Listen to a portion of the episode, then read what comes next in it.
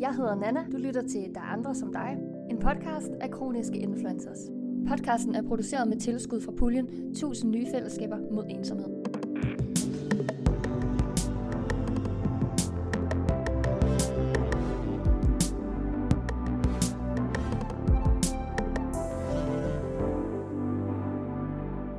Jeg har lyd. Har I lyd? Min den kører Yes. også. Den optager. Godt.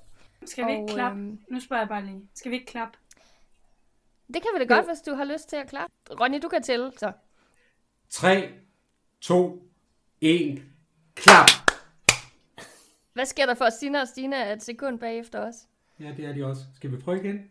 Altså, Stine Ja. er helt frosset ved mig lige nu. Så, Okay, en gang til. 3, 2, 1, klap! Så kan vi komme i gang. Er I klar?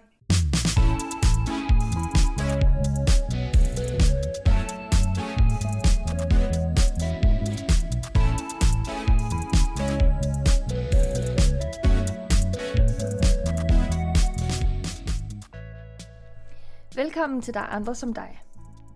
I dag skal vi snakke om, hvad de andre tænker. Måske genkender du lyden af, hvis du kan det eller det, så kan du vel også arbejde. Det er et dilemma, som Susie og mange af os andre har mærket konsekvensen af, og som i dag bliver vores skønne huseksperters udgangspunkt. Vi sender nogle gode råd og husker på, at hvert et skridt er et skridt på vejen. Med mig har jeg vores tre huseksperter. Ronny Garner, musiker og fjollemand, Stine Lorentzen, influencer og bachelor-deltager, og ikke mindst, så har jeg altså lukket vores helt egen formand, Sina Lautrup, med i dag. Velkommen til.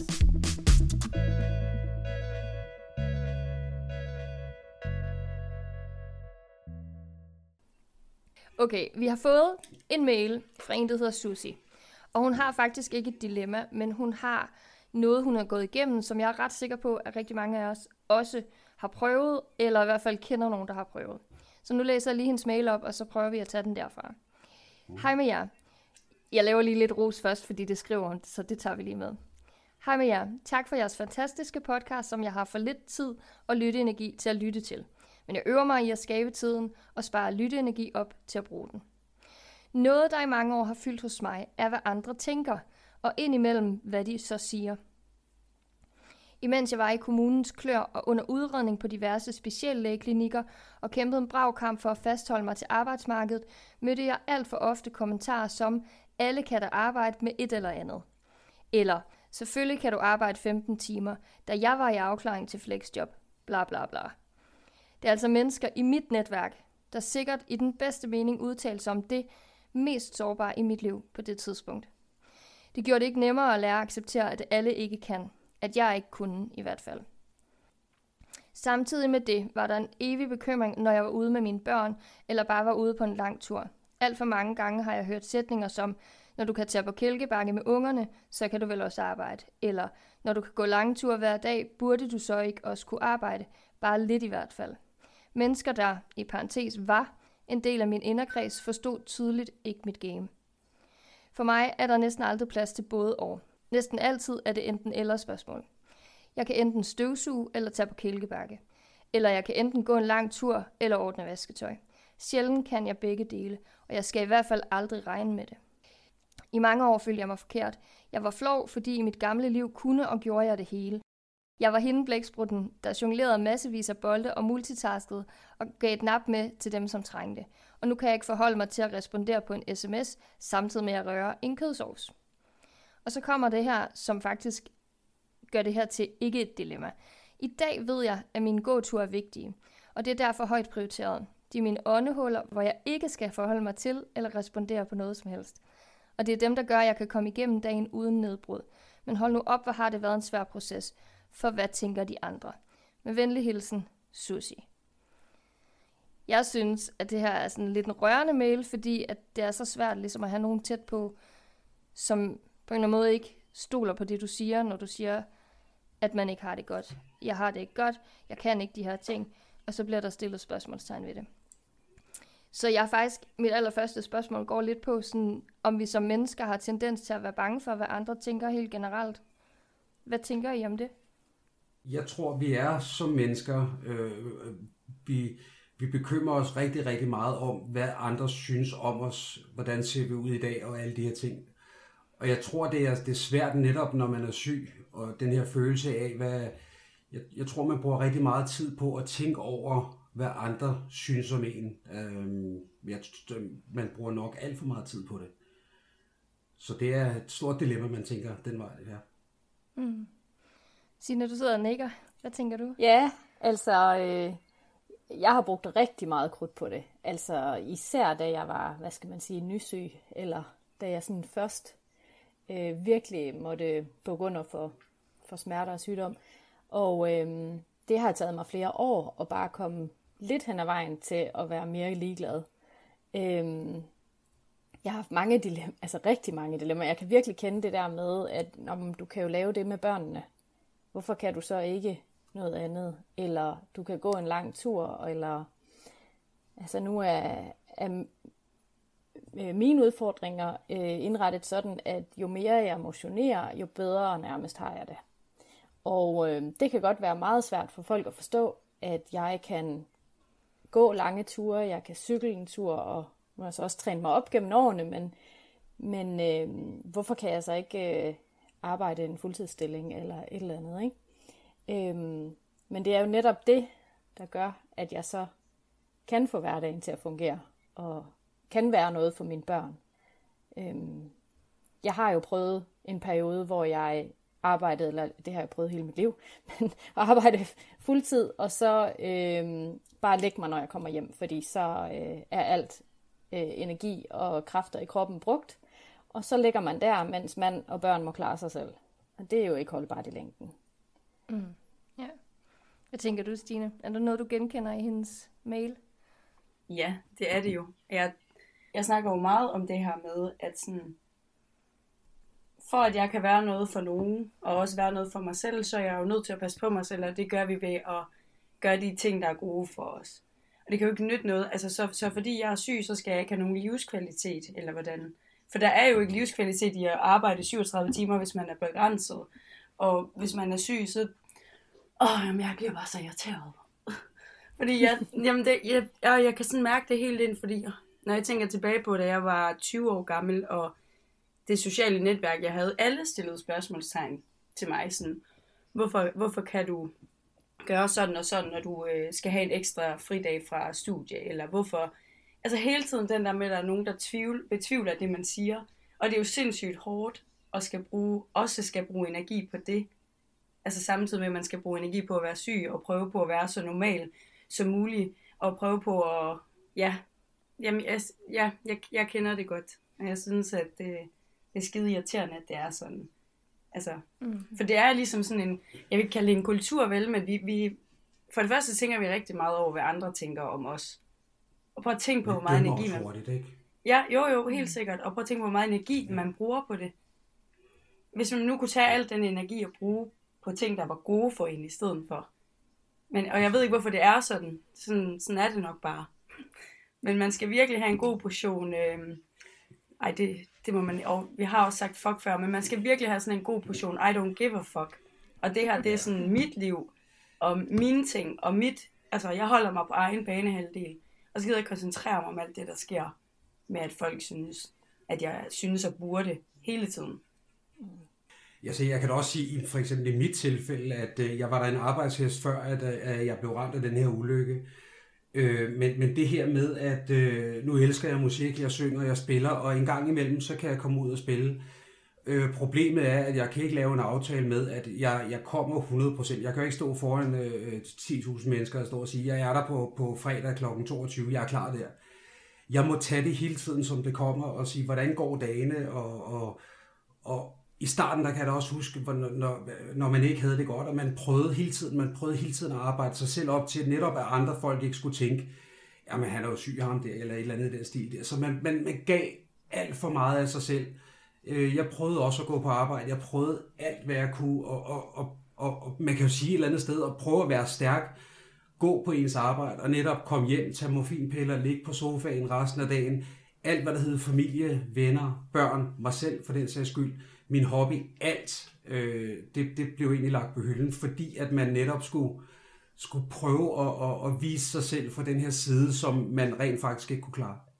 Det var det hårdeste i det hele, fordi at det her, når man først får lagt det til side, og ligesom man er nået dertil, hvor jeg er i dag, ligesom man hviler i det. Jeg ved, jeg ikke kan, øh, men der er der dage, hvor at, at man godt kan, og, og man, det skal man da bare prise lykkelig over, at man ikke ligger på sofaen hele tiden, at man netop kan komme op, og man kan komme ud, fordi det er altså bare det, der giver kræfter til dagen eller dagen efter igen. Ikke? Mm.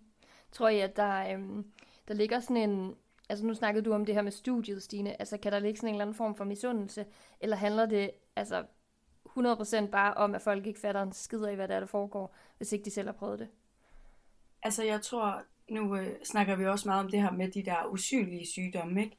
Og det kan jo mm. også være, være noget af grunden til, at nogle gange kan folk have svært ved at forstå, øh, nu taler jeg bare for mig selv, at øh, håret det sidder, og tøjet er smart, og øh, sådan, ja, du danderer den bare. Øh, nej, det gør jeg ikke. Men nogle gange, ja, så får øh, ansigtet lige et skud makeup og øh, det, der, jeg tager lige en skjorte på, men det er lige så meget for at overbevise mig selv om, sådan, hvis jeg gør det her, så kan det også være, at jeg lige får det lidt bedre. Øhm, jeg, jeg gjorde det meget dengang, jeg selv kæmpede med kommunen, at hver gang jeg skulle til møde, så brugte jeg sindssygt meget energi på at øhm, gøre mig vildt lækker. Og jeg skulle bare komme derned, og de skulle bare kunne se, at øh, der var ingenting i vejen med mig. Og det havde sådan lidt en effekt på dem, der var omkring mig, fordi de var sådan, jamen du ser da godt ud. Du fejler da ikke noget. Om, nej, men I skal bare vide, at jeg har brugt to timer på at prøve at komme til at, at ligne et anstændigt menneske i dag, fordi det, det var min forfængelighed, der snakkede selvfølgelig, men det der med, at folk ikke kan se, at man er syg, det der med, at øh, nu siger du det der med studiet med, om der er en form for misundelse, fordi jeg kan godt forstå det. Hvis man kigger på en og tænker, hun er ikke syg, men hun har brug for øh, kun at arbejde to dage om ugen. Altså, jeg gad da også godt at have nogle ekstra fridage med min familie, eller med min mand, eller, eller for mig selv, for den sags skyld. Så jeg, jeg tror nogle gange, det der med, at folk ikke kan se, at man er syg, det er også godt kan have sådan, at de kan have svært ved at tro på, at man rent faktisk er syg, og man rent faktisk har brug for de her pauser. Den er jeg i hvert fald selv blevet mødt med. Øh, jeg fik jo også, da, da jeg lige var blevet syg der, øh, tilbage for mange år siden efterhånden, havde jeg faktisk en tæt relation, der øh, satte spørgsmålstegn ved det, hvor hun var sådan, du gør det bare for opmærksomhed. Sådan en typisk pige-ting, når man er sådan, øh, ja, de der 18, 18 år, sådan, du gør det bare for opmærksomhed. Jamen, det skulle bare vide, altså, tag du bare den der stomipose for at få opmærksomhed. Værsgo, be my guest. Altså, jeg ville da hellere have været fri for det. Ja.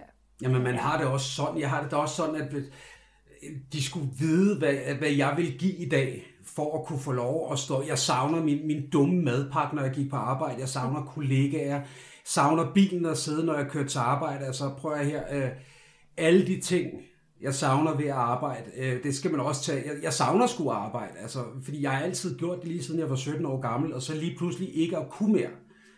Nøj, hvor er det nederen. Altså, øh, så et eller andet sted også ved at være usynlig syg, som jeg er. Øh, så nogle gange så har jeg også tænkt, ej, det ville da være bedre, hvis jeg skar min arm af, fordi så kan I se, at jeg ikke kan save. Altså, men, men nu er det bare nakken, det er problemer med, og så op i hovedet, og også efter, efterfølgende. Ikke? Men det er et problem. Altså, det er et problem. Mm. Altså, jeg er decideret blevet øh, mødt af nogen, der har sagt, at de er misundelige. Jeg gad godt at arbejde så lidt som dig. Jeg gad godt at have fridage. Øhm, og hvor jeg bare sådan lidt, jamen det er jo ikke fridage.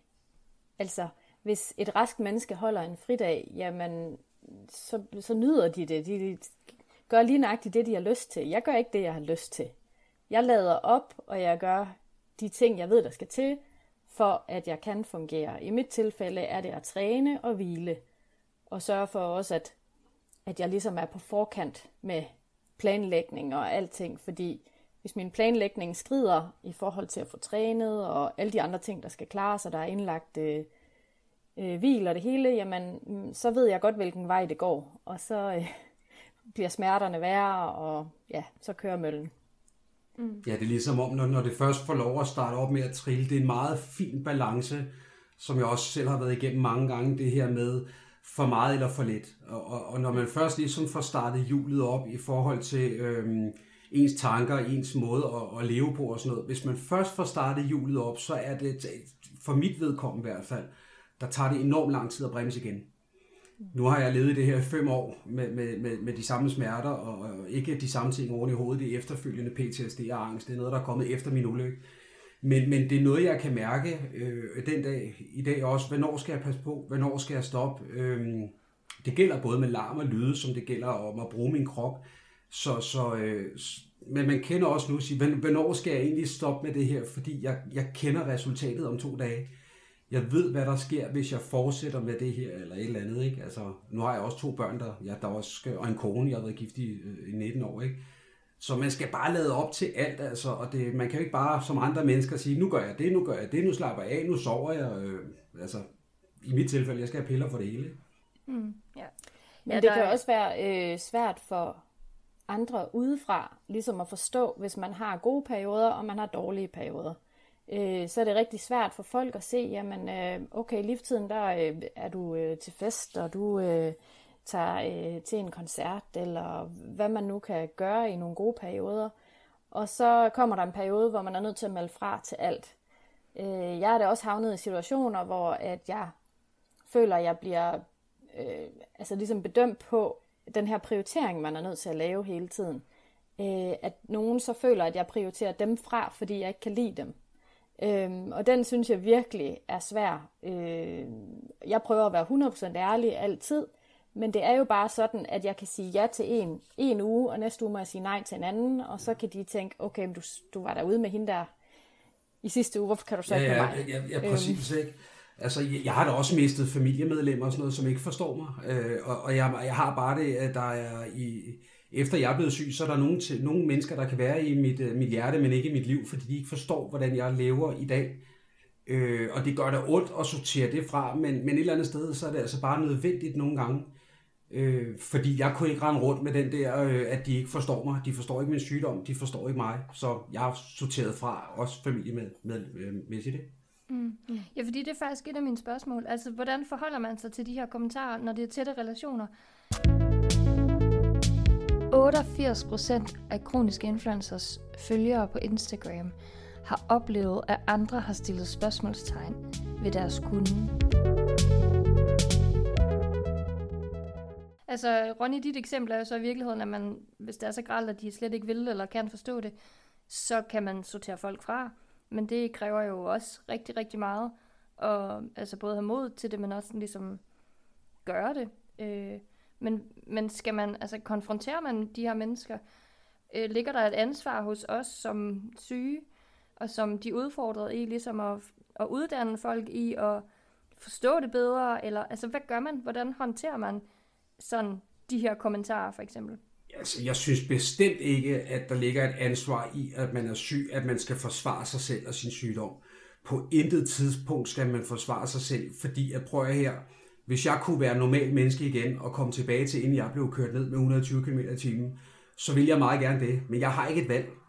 Jeg kan ikke vælge, hvordan jeg skal have det i morgen. Jeg kan ikke vælge, hvordan jeg skal have det om en time og alle de her ting. Så, så de må sætte sig lidt i. Jeg, vi kan jo sagtens sidde og snakke ved bordet om, hvad der er sket og alle de her ting. Og jeg kan sidde og fortælle min historie med indlæggelse og både på psykiatrisk afdeling og fire operationer igennem halsen og alt det her. Men hvis de ikke kan sætte sig ind i og forstå, at, at, at det her, det har gjort ondt på mig, siden jeg blev kørt ned, og alt det, jeg skal lave om i mit liv, øh, for at jeg kan være den, jeg er i dag. Hvis de ikke kan se det, så synes jeg, de går lidt med skyklapper på, og så synes jeg måske, at de bør læse en lille smule om noget psykiatri eller andet øh, rundt omkring, hvad, hvad der sker med syge mennesker.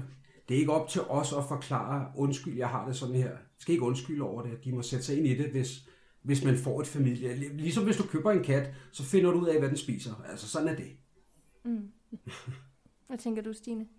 Skal ikke have hundemad? Øh, jamen, jeg tror, det der med, hvis man har nogle meget tætte relationer, der ikke forstår det, så tænker jeg faktisk heller ikke, at der er så meget at gøre. Fordi lige præcis de tætte relationer, der burde der være rum og plads til, at man siger, jeg har det sådan her, sådan her øh, fungerer maskineriet, hvis man vil være en del af det, så skal man bare kunne acceptere. Altså, jeg, de mennesker, jeg skal have i mit liv, de skal kunne rumme og acceptere mig 100 og 1000 procent. Altså, jeg, jeg skal ikke forklare mig til dem. Ligesom som at hvis jeg havde en øh, veninde, der blev skilt, og det var en svær periode for hende, hun skulle igennem, så skulle jeg også rumme og acceptere den situation, hun stod i 100%. Jeg, jeg føler ikke, at det er anderledes. Vi skal være der for hinanden i de livskriser, som vi har. I mit tilfælde, der er det en livskrise, der skal vare ved resten af mit liv. Og der forventer jeg, at de mennesker, der skal være i mit liv, de skal rumme og acceptere det. Så er det så en anden ting, hvis det er nye relationer, nye bekendtskaber, arbejdsgiver, øh, kollegaer. Øh. Nu har jeg lige for nylig fået mig en rigtig sød kæreste, som jo også kommer med en, med en bagage i form af en familie. Øh, det, det er ikke en tung bagage, det er en rigtig dejlig bagage.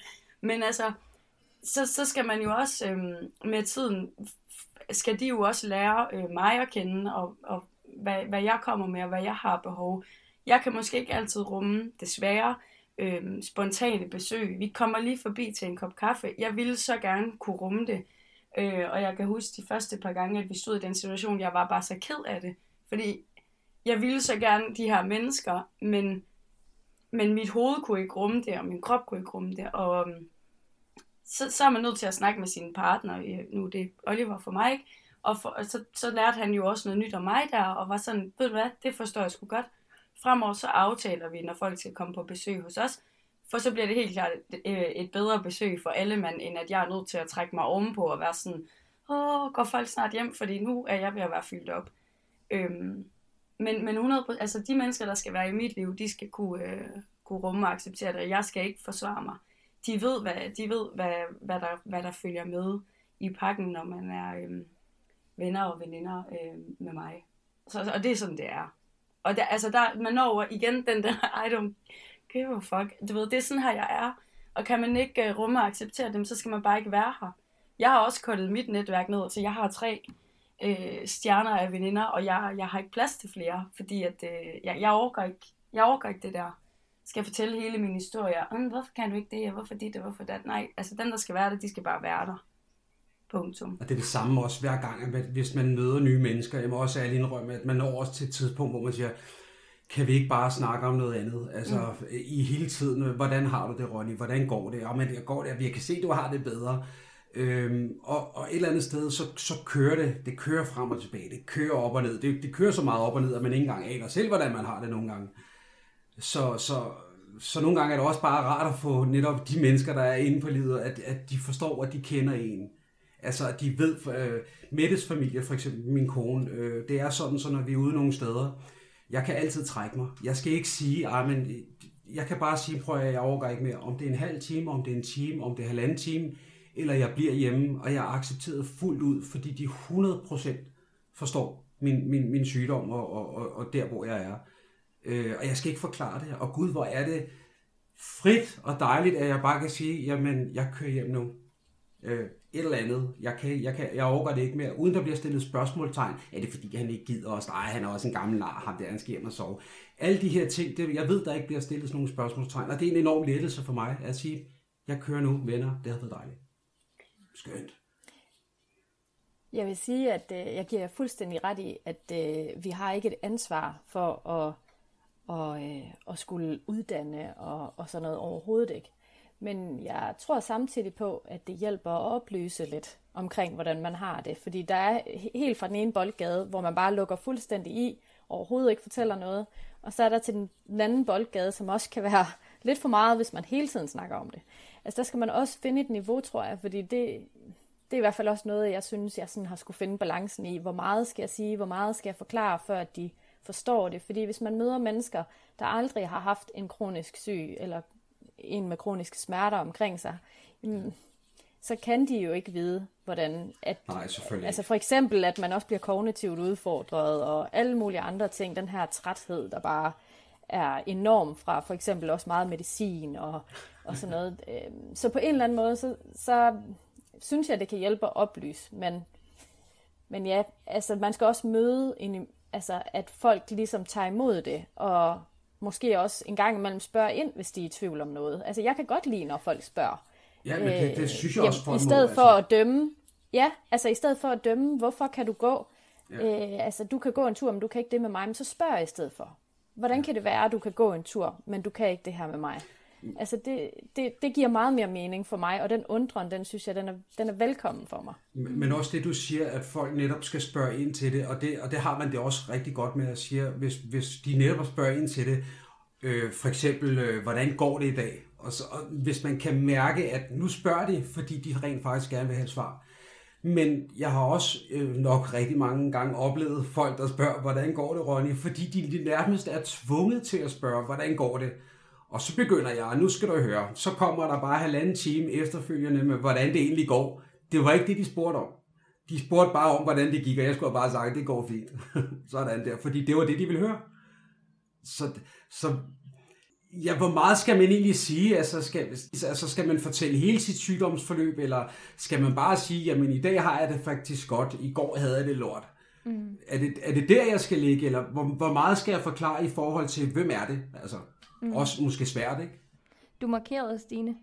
Kan du huske det? Ja, ja det kan jeg faktisk, men øh, det, var, det var faktisk lidt af det, som Sina hun siger, det der med, at øh, det, det er tit det der med sådan, har vi et ansvar, eller har jeg et ansvar? Og, og ja, det har jeg jo, fordi hvis jeg, hvis jeg forventer noget af dem, der står over for mig, så, så, så har jeg også et ansvar i at for det første lukke dem ind, øh, fordi jeg, kan, jeg har nogle gange i nye relationer været sådan, åh, du skal ikke tæt på mig, fordi jeg skal ikke give så meget af mig selv, og du skal ikke vide det hele, men øh, nu er jeg selv øh, meget åben omkring det, og jeg elsker også, øh, hvis folk de spørger, øh, direkte om det, de gerne vil vide, i stedet for sådan, Nå, det er godt nok også synd for dig. Jeg hader den der, ikke? Altså, jeg vil jo, så vil jeg hellere sådan snakke om, øh, hvad det egentlig er. Men, men jo, jeg synes også, at man har øh, et, et ansvar i at oplyse. Altså, at, at fortælle sådan, det her, det er det, der foregår nu. Blev jeg indkaldt til det her på onsdag, og øh, så smed jeg det op på min story på Instagram, fordi det var lige nemt, og så havde jeg jo en veninde, der, der skrev til mig med det samme. Hvad sker der? Hvorfor, øh, hvorfor får dine øh, 20.000 følgere det her at vide, men du har ikke lige sendt en besked til mig? Og det kan jeg godt følge ind i, men der lå jeg bare lige i, øh, med min telefon, ikke? Og jeg orkede bare ikke at skulle sende en kædebesked rundt til mine tre veninder. Hej, sygehuset har gjort, jeg øh, har angst nu, øh, det hele det er virkelig træls, øh, jeg ved godt, det er en ny dag i morgen, øhm, men jeg kunne godt forstå hendes reaktion, sådan, hey, hvorfor, hvorfor havde du ikke lige fortalt det til mig, før du øh, smed det op på øh, Instagram, og jeg havde det sådan lidt, jamen jeg vil ikke, ja, det, det havde jeg bare ikke lige overskud til, det lyder så mærkeligt, men, øhm, men det havde jeg bare ikke, ja, det skal hun nu også nok forstå.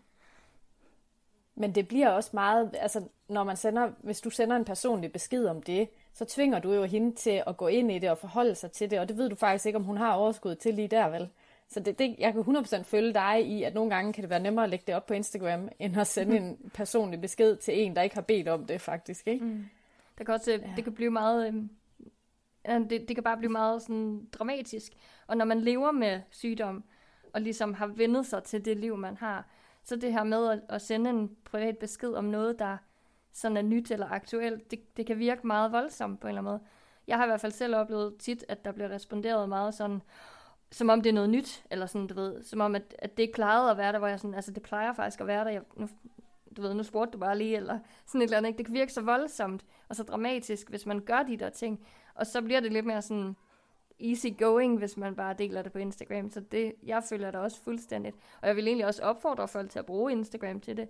Altså, vi kan jo se altså i KI, hvad det egentlig betyder, når vi deler det på den her måde, hvor andre måske har svært ved at forstå det, ikke?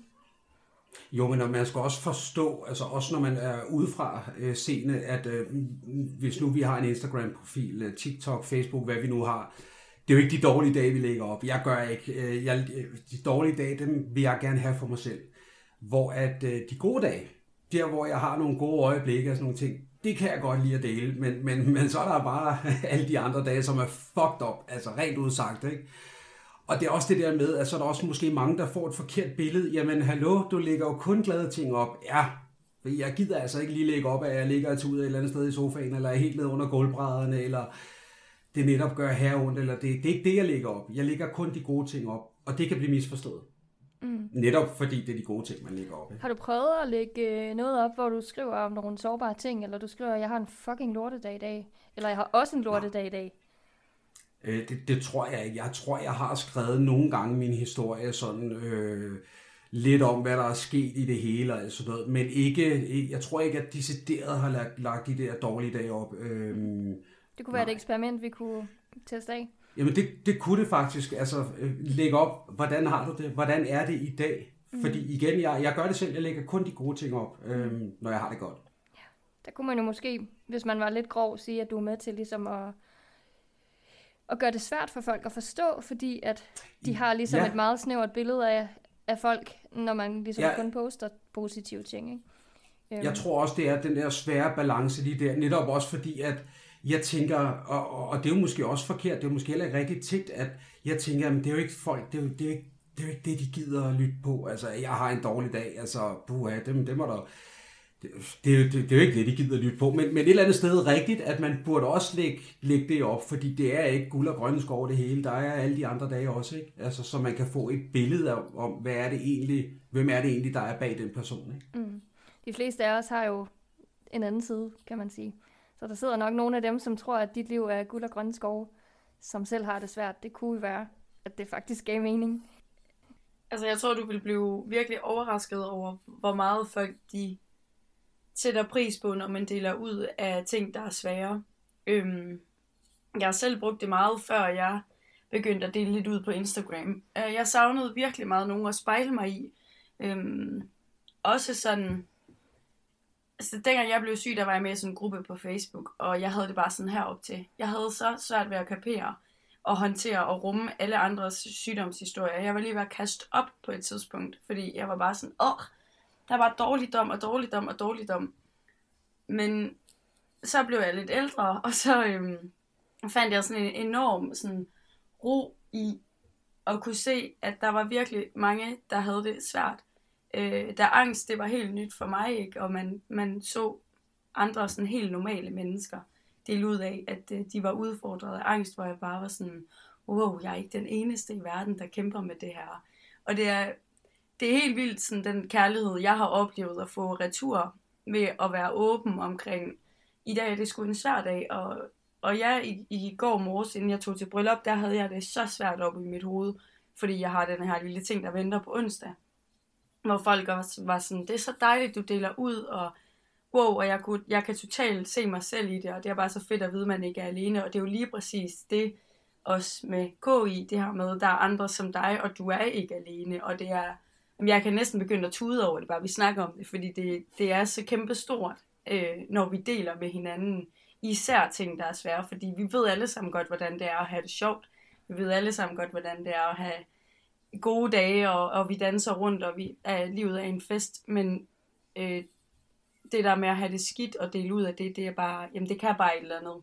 Så det var en, jeg, jeg træk bare på smilebåndet, fordi du, jeg tror, du ville blive overrasket over, hvor mange der ville synes, at det var rigtig fedt. Men jeg er egentlig også overrasket sådan, når du, når, du, når du netop siger det her, men, men, men jeg snakker selvfølgelig mange, med mange mennesker, også, også på øh, de sociale medier, netop om det her med sygdom og det her, hvad, hvad jeg har været igennem, lytter til andre og alt det her. Og det, det, der faktisk er kommet rigtig bag på mig, efter jeg er blevet syg, øh, jamen det er faktisk, hvor mange der egentlig er det. Øh, hvor man siger, hold da ferie. Altså, det, det er ikke kun lige mig og 10 andre, det er virkelig mange, som, som har et eller andet, som døjer med et eller andet, som er deres, altså deres egen lille sygdom. Og så er der også nogen, der siger, at Ronny, nu, jeg vil ikke sidde din, du, du fejler jo meget mere, hvor jeg siger, hallo, stop nu. Altså, du skal da have lov at have din sygdom, og jeg skal have lov at have min og, og, og vores sygdom er lige meget værd, undskyld jeg siger det, på den måde, ikke fordi det går gode at have, men, men, men vi tager det jo forskelligt alle sammen, ikke? Og, og alle skal have lov, hvis de har angst eller sådan noget, jamen, men alle skal se deres sygdom som deres sygdom. Altså, det mm. lyder åndssvagt, ikke? Jo, jo, men alle har ligesom ret til deres problemer i livet, kan man sige. Selvfølgelig, selvfølgelig har de det, ja. Jeg tror også lige generelt, at mit problem, det var det der Ronny Garner, det var ham der, der lavede jokes, og ham, der grinede hele tiden. Det har jeg jo gjort lige siden 2012, ikke? Det var altid ham, der kom med sjove ting og sådan noget. Og så lige pludselig vende om og blive og sidde og snakke øh, øh, øh, seriøst om et eller andet. Jamen, folk, folk skrev, hvor er dit smil hen? Jamen, altså, det har lagt i skuffen. Er det okay? mm. altså, det har været svært. Ja. Øh, I forhold til det der med at øh, finde andre som os selv. Det har jo været en, føler jeg, kæmpe redning for mig, fordi da jeg måtte lægge mit liv fuldstændig om, fordi nu tog smerterne simpelthen for meget over, der øh, følte jeg lige pludselig, at jeg ikke havde nogen, jeg kunne spejle mig i overhovedet, som Stine også var inde på. Og så fandt jeg jo så det her fællesskab med andre kronikere. Og det har så over tid gjort, at den afstand, jeg tog fra mine, hvad skal man sige, raske venner, øh, den er jeg ved at genopbygge igen, fordi nu har jeg et forum med nogle mennesker, hvor jeg føler mig forstået, og jeg føler mig, øh, altså jeg skal ikke forklare og noget, og dem kan jeg bruge til én ting, og så kan jeg faktisk gå tilbage til, hvad skal man sige, det her øh, gamle netværk, og der kan jeg også være mig selv, fordi jeg faktisk har fundet en, hvad skal man sige, altså sådan, jeg har opbygget noget med, at jeg står, jeg står ved mig selv, og det er okay, jeg er sådan. Og øh, jeg skal ikke øh, forsvare mig, jeg skal ikke forklare, øh, de må tage mig, som jeg er, agtig. Og den har jeg fået ved at have fået et netværk med kronikere.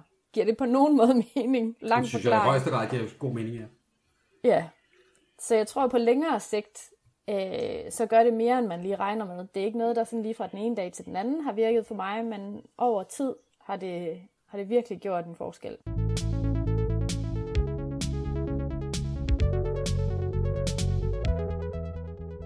Når vi spørger kroniske influencers følgere på Instagram, om det er vores job som kronikere at uddanne folk til at give en bedre forståelse af, hvad det vil sige at være syg, så svarer næsten 70% nej. Tror I, at vi for eksempel ligesom Susi fastholder os på arbejdsmarkedet, fordi vi er bange for konsekvenserne af andres tanker? Øhm, altså, jeg har jo kæmpet utrolig mange år for at blive på arbejdsmarkedet, men jeg tror som sådan ikke, det har været i forhold til, hvad andre tænker. Det har været i forhold til mine egne forventninger til mig selv, og hvad jeg har lyst til.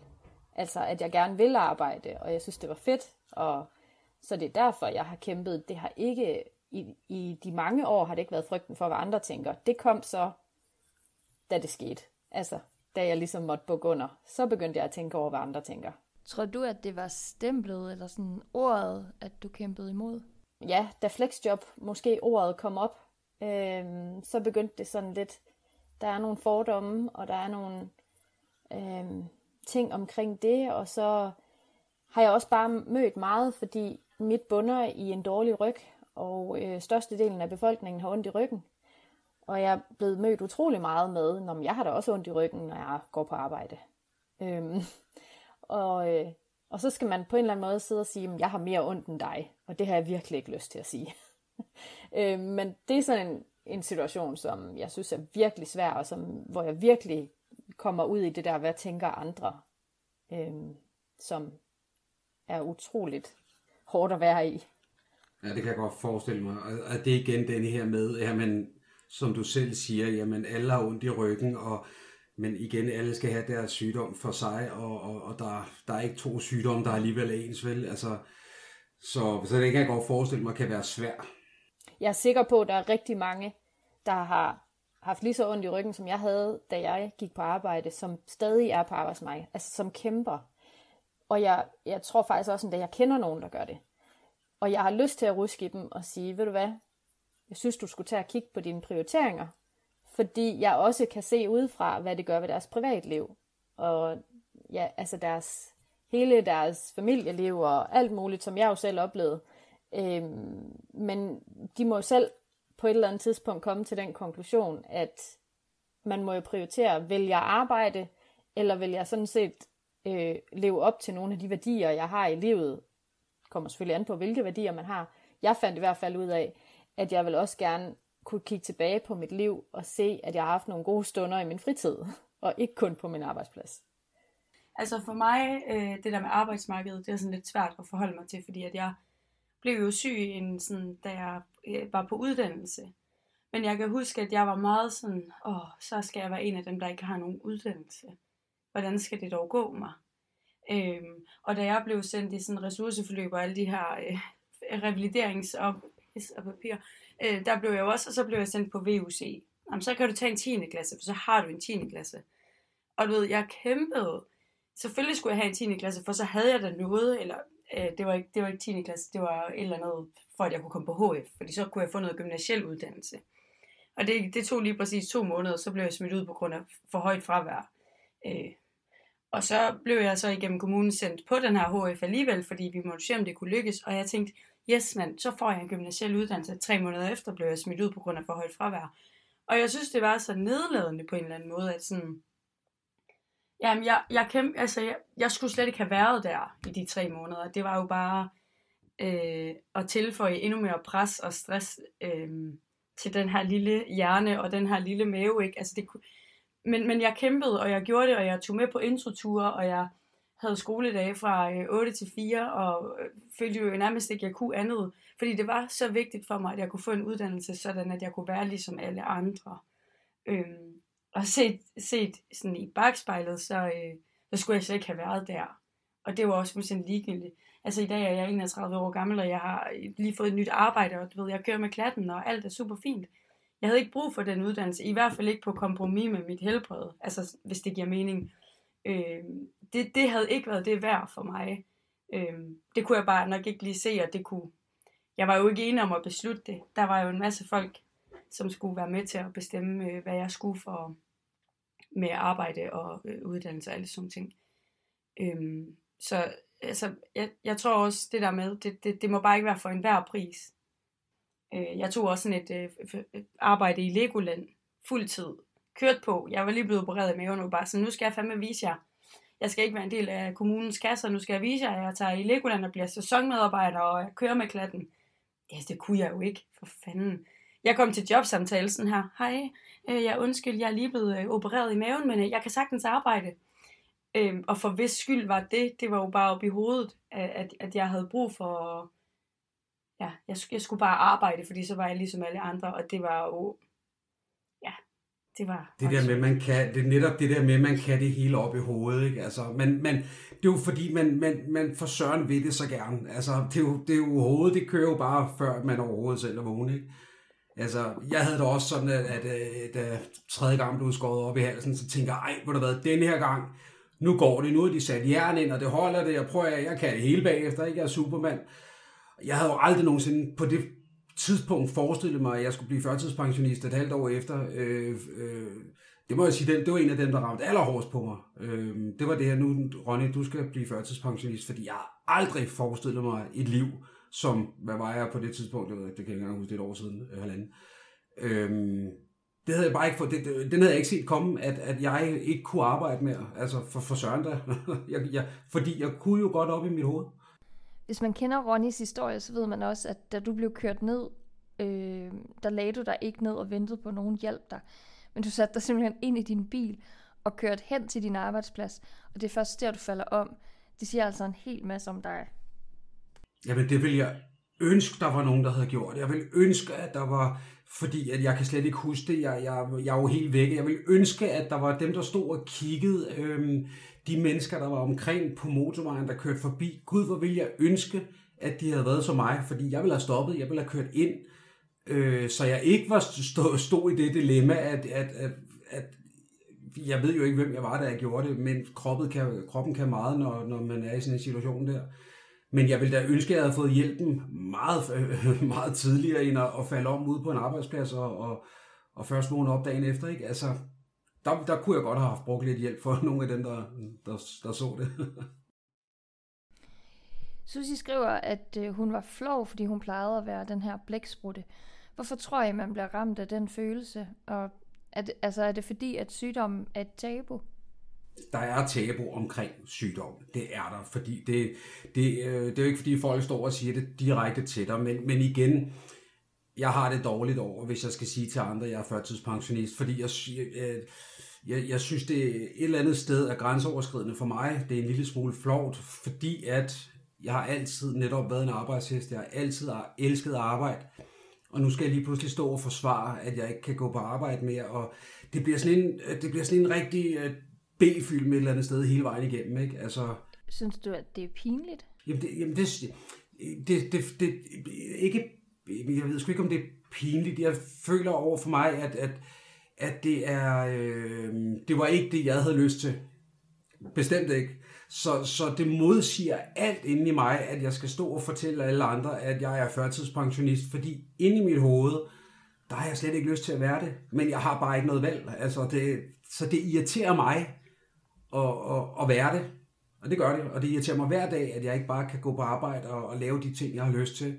Så det irriterer mig også at fortælle folk. Så jeg, jeg bryder mig egentlig ikke om at sige, at jeg er førtidspensionist. Vel, jeg har bare en lang ferie. er der ikke en øh, mulighed for, at man sådan kan vende det og måske fortælle om de ting, man laver og de ting, man går op i, frem for hvad man arbejder med? Altså, jeg kunne for eksempel sige, at jeg laver en mega fed podcast og er medstifter en forening. Jo, altså, man behøver heller ikke, altså, man skal heller ikke, man, jeg tror også, øh, nu har jeg ikke levet i det her øh, i så mange år, som andre har, øh, og jeg tror også, det tager rigtig, en rigtig, rigtig lang proces at nå dertil op i hovedet, hvor man ligesom, og jeg synes ikke, jeg er nået dertil nu, hvor jeg selv er, er fuld øh, forstående over for min egen sygdom og accepterer den, fordi det har jeg ikke gjort endnu. Så, så et eller andet sted, så er jeg også stadigvæk på rejsen dertil at acceptere mig selv, som jeg er nu.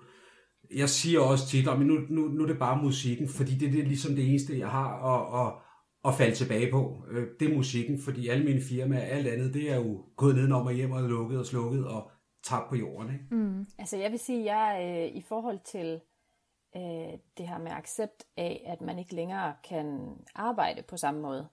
Øh, det var faktisk en af de ting, jeg hurtigst accepterede. Altså den var sindssygt hård, og jeg var helt nede i kuldkælderen. Øh, Øh, men da jeg så først mærkede den værdi, det gav mig, at jeg havde mere overskud til min familie, øh, det gjorde bare ret hurtigt, at jeg sådan sagde, okay, det er det værd. Altså, det jeg har mistet, er det værd, for jeg får så meget mere ved, at jeg har overskud til min familie.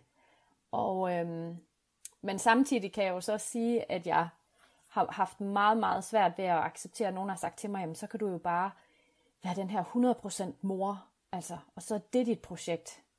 Ej, det kan jeg så ikke leve med. Sådan en type er jeg bare ikke. Jeg skal have et projekt, og nu er det så blevet KI, men øh, jeg skal have noget, jeg brænder for ved siden af, fordi ellers så, altså Ronny, du har din musik, ikke også, som ja, du nævnte før, men jeg, nu har jeg KI, og endelig har jeg fundet noget, jeg kan være i, selvom at jeg er flexjobber. Altså, det, det er fandme vigtigt at have noget, der er sit eget projekt, som man brænder altså, for. Jeg ved slet ikke, hvor jeg skulle være. Øh, jeg ved slet ikke i hele den her proces, hvor jeg havde været i dag, hvis jeg ikke havde haft min guitar.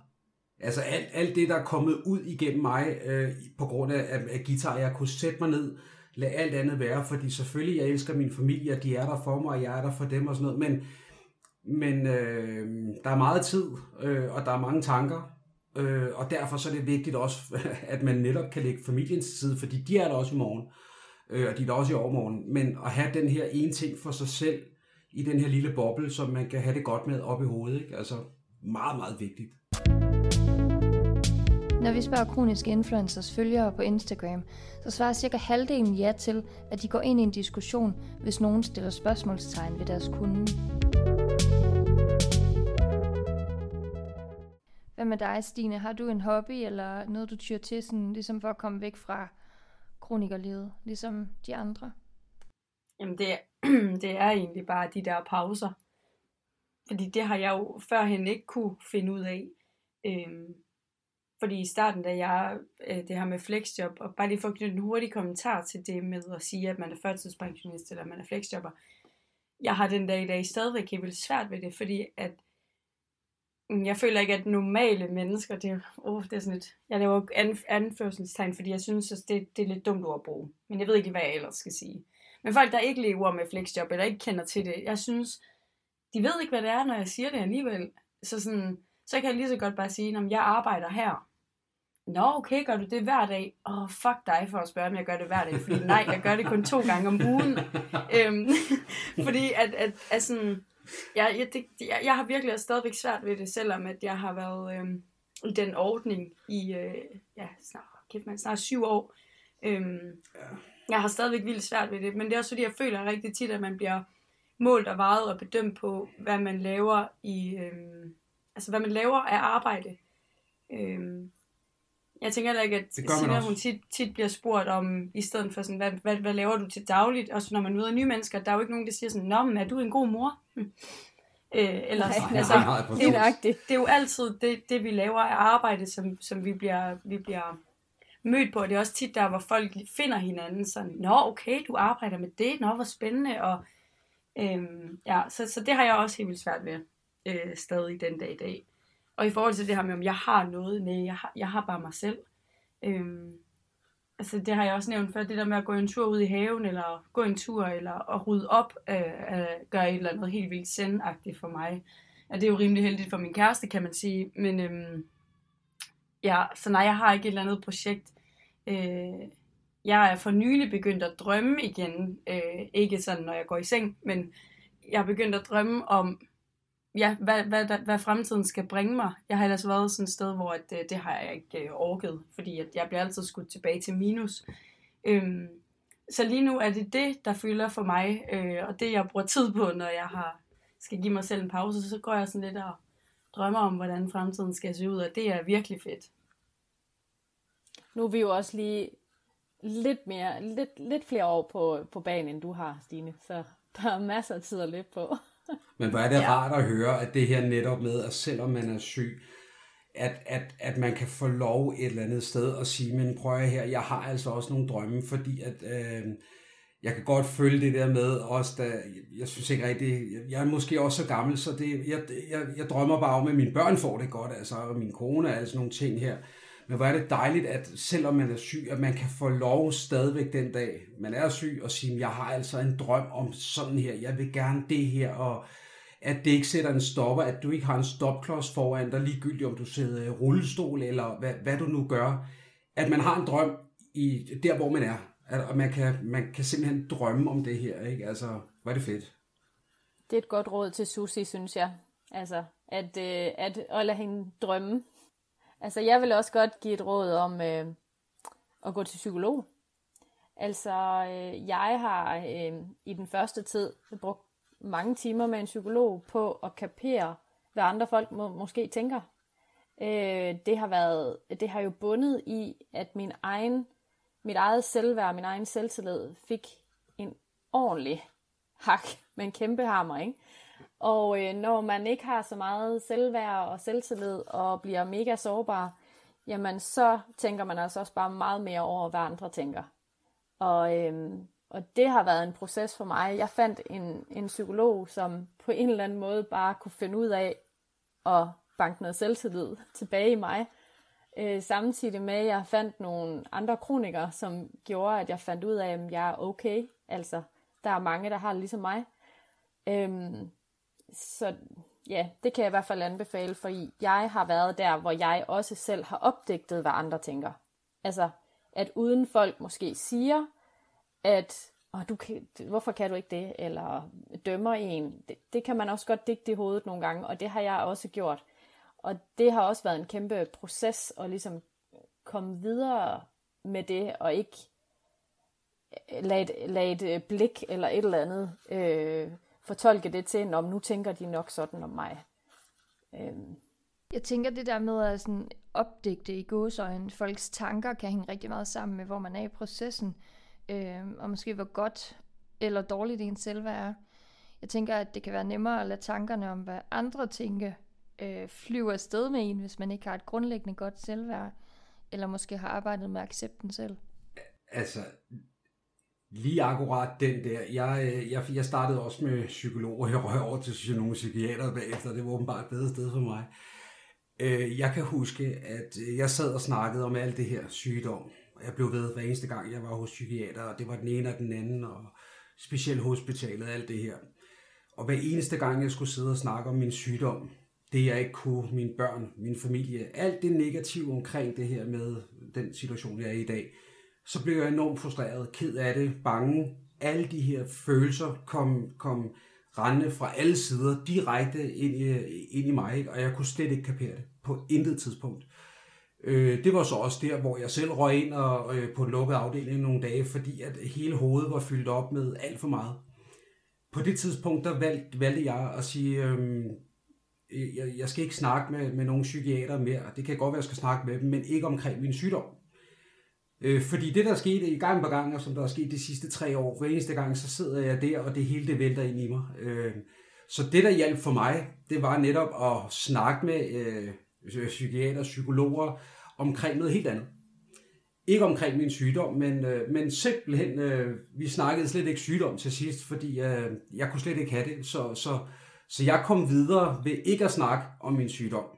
Øh, lidt, lidt underligt, ikke? Fordi det var faktisk det, de var uddannet til, men, men for mig der virkede den bare ikke. Og specielt, hos, øh, øh, øh, specielt hospitalet som nettet, øh, eller, eller så netop er, er et sted med, med folk for PTSD og angst og alle andre sygdomme, de er jo eksperter i det her.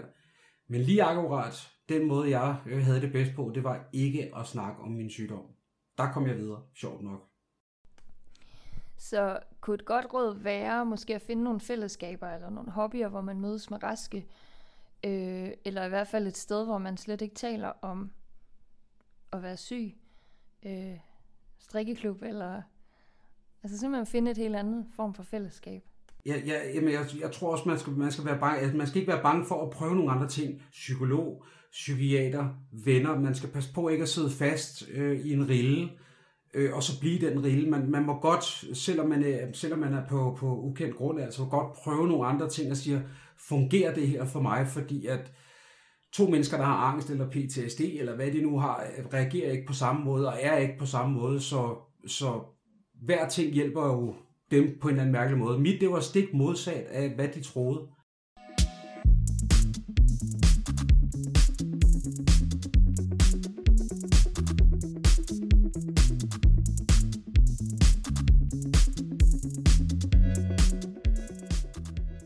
Når vi spørger kroniske influencers følgere på Instagram om, hvad de føler, når andre sætter spørgsmålstegn ved deres kunde, er dette en række af de ord, som går igen. Frustreret. Umyndiggjort. Skam. Kederlighed. Såret. Opgivenhed. Tvivl på sig selv. Selvbebrejdelse. Vrede. Afmagt nedtrykthed, isolation. Det gyldne, det må vel være, altså hvis man, hvis man har en sygdom, uanset hvad det er, man, man, skal, man, skal jo, man skal lære sig selv at kende, og man skal lære sin sygdom at kende. Øh, og så tror jeg, som vi også har været inde på, man skal lade være med at være bange for den. Øhm, og, og det gælder, og det er også noget, jeg selv skal lære af, at man, man skal acceptere den, man er nu og så skal man simpelthen på en eller anden mærkelig måde prøve at komme, komme, komme væk fra det, øh, netop få sine tanker på noget, man går op i, øh, nogle nye ting, om det er nye venner, eller om det er nye... Man skal, man skal i hvert fald rykke sig for det, man, man, man sidder fast i, for at komme over og, og prøve noget nyt, og gøre nogle nye ting. Øh, så tror jeg, at man i mit tilfælde, så får man det, jeg fik det bedre med mig selv ved at slippe løs nogle steder, og tage andre steder, som jeg ikke var vant til det hjalp mig. Jeg vil også råde generelt til at opsøge hjælp. Altså, øh, jeg ved godt, at vi tit snakker om, at øh, systemet og kommunen kan være svær, og nogle gange ikke, og man skal også have ressourcerne til det. Men, men hvis man ligger nogle kræfter der, om det så er via systemet, det kan også være i et fællesskab, som KI, eller et eller andet andet, eller nogle familiemedlemmer, et eller andet. Altså opsøg hjælpen og øhm, handel, altså gør noget, altså prøv at gøre noget, altså selvom det kan være virkelig svært, og man nogle gange kan havne i en rille, hvor man ligger i sofaen og tænker, nu kan jeg simpelthen ikke mere, og ja, så gør man det for en stund, tænker jeg, og så prøver man lige at samle mod til at gøre noget igen. Jeg vil bare sige det der med, at, at hvis man sådan benytter sig sådan af ærlighed og accept og respekt og kærlighed ikke mindst, så tror jeg på, at man kommer rigtig langt. Altså i forhold til nye relationer, gamle relationer, familiemedlemmer, øh, whatever, og, og i allerhøjeste grad til sig selv.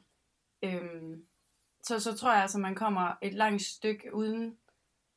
Altså selvfølgelig skal man gøre noget, men, men der er også mange ting, der kommer hen ad vejen, hvis man bare har de der sådan, fire nøgleord med, som jo er kærlighed, ærlighed, respekt og accept, så, så tror jeg på, at, øh, at man kan komme ret langt i hvert fald. Jamen, det er da så fint at slutte på. Kærlighed, ærlighed, respekt og accept. Helt perfekt. Den er også flot. Ja. Mm. Ja. ja. Tusind tak, fordi I havde lyst til at være her. Jeg ved, at dem, der lytter med, får en masse ud af det. Så tak. Selv tak. Selv tak. Selv tak.